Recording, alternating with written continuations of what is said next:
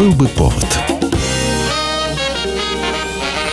Здравствуйте, я Михаил Антонов, и эта программа «Был бы повод». 10 мая на календаре и рассказ о событиях, которые происходили в этот день, но в разные годы, ждет вас в сегодняшней передаче.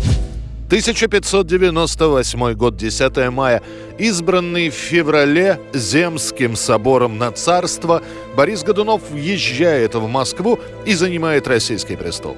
Чуть меньше полугода прошло со смерти царя Федора Иоанновича, который скончался в возрасте 40 лет, не оставив после себя наследника и таким образом прервав московскую ветвь Рюриковичей. После его смерти месяц понадобился Земскому собору, который выбрал новым царем Шурина Федора Иоанновича, Бориса Годунова. Бориску Безродного не было никогда такого на Руси. Смуты хотите, народ сбунтует – Выбрать выбрали, но это было сделано без согласия самого Бориса. В феврале 1598 года пришлось собирать крестный ход и отправляться в Новодевичий монастырь, где укрылся Борис, и умолять его принять царство. Документы того времени сообщают, что увещевание Гудунова сопровождалось прошением и молением патриарха Иова и митрополитов и архиепископов и всего священного Вселенского собора и за челобитие многих государских детей царевичей и розных государств, которые под его царскую великую рукою и ему, государю, служат, и за многими просьбами бояр и князей, и воевод и дворян и приказных людей, всех служилых людей всех городов московского государства. 46-летний Годунов соглашается, приезжает в Москву и начинает править. В сентябре он будет венчан на царство. Я же зарок дал крови не лить. А царское место кровавое. Невозможно на троне усидеть, никого смерти не предав. Вот чего боюсь, вот чего я не хочу. Править ему предстоит шесть с половиной лет, хотя уже в первые годы царствования Бориса Годунова западные послы будут в своих письмах сообщать, что новоизбранный царь страдает разными хворями и вряд ли продержится на престоле долго.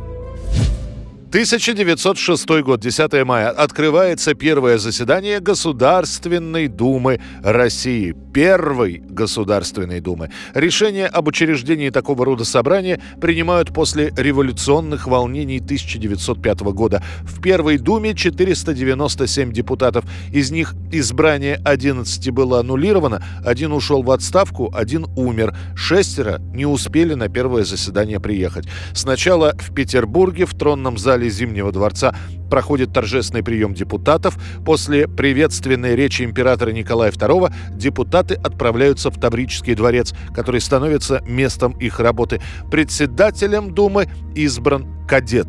За год до этого Николай II издает специальный манифест, который рассказывает, зачем Дума нужна.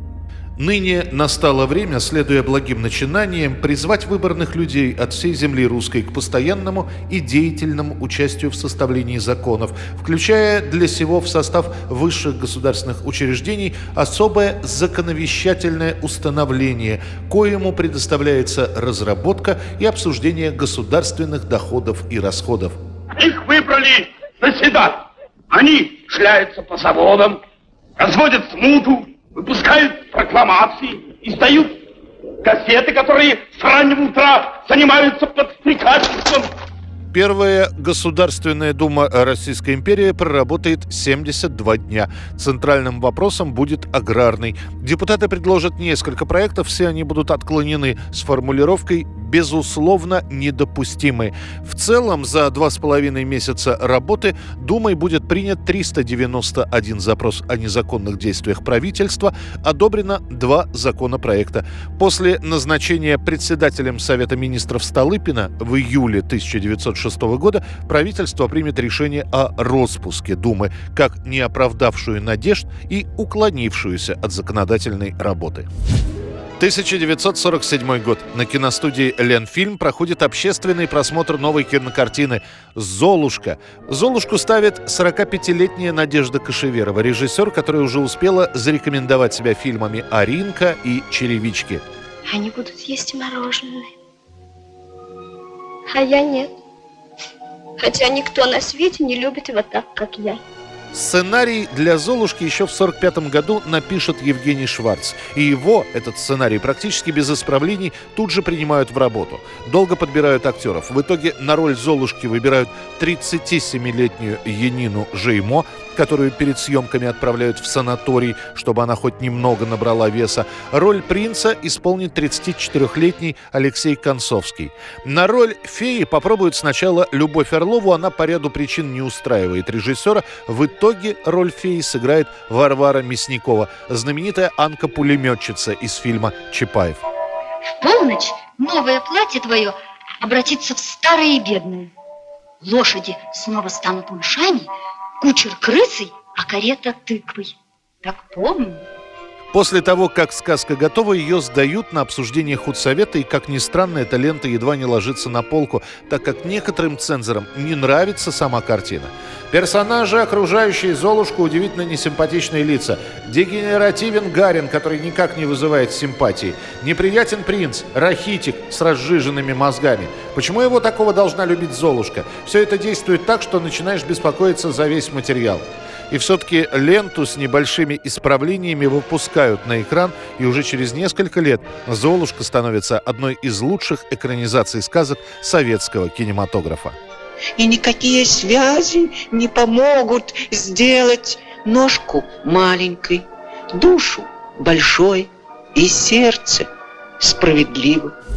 1986 год, 10 мая. Австрийский исполнитель Фалька занимает первое место в британском хит-параде с песней «Rock Me Amadeus». Это была песня с третьего альбома певца. Однако, будучи популярным в немецко говорящих странах, Фалька, чье настоящее имя Йохан Хельцель, был фактически неизвестен в мире.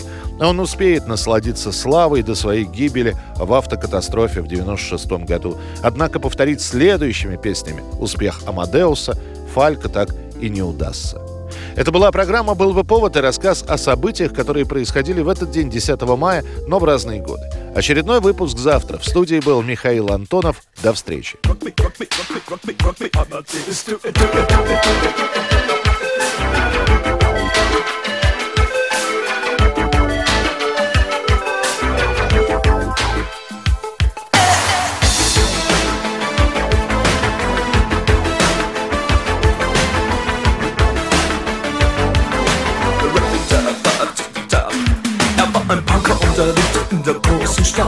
in Wien, war Vienna, wo er alles tat. Er hatte Schulden, denn er trank, doch ihn liebten alle Frauen. Und jede rief, na kann man Rock me Amadeus. Er war Superstar, er war populär, er war so exaltiert, because er hatte Flair. Er war ein Virtuose, war ein Rockidol. Und alles rief, na kann man Rock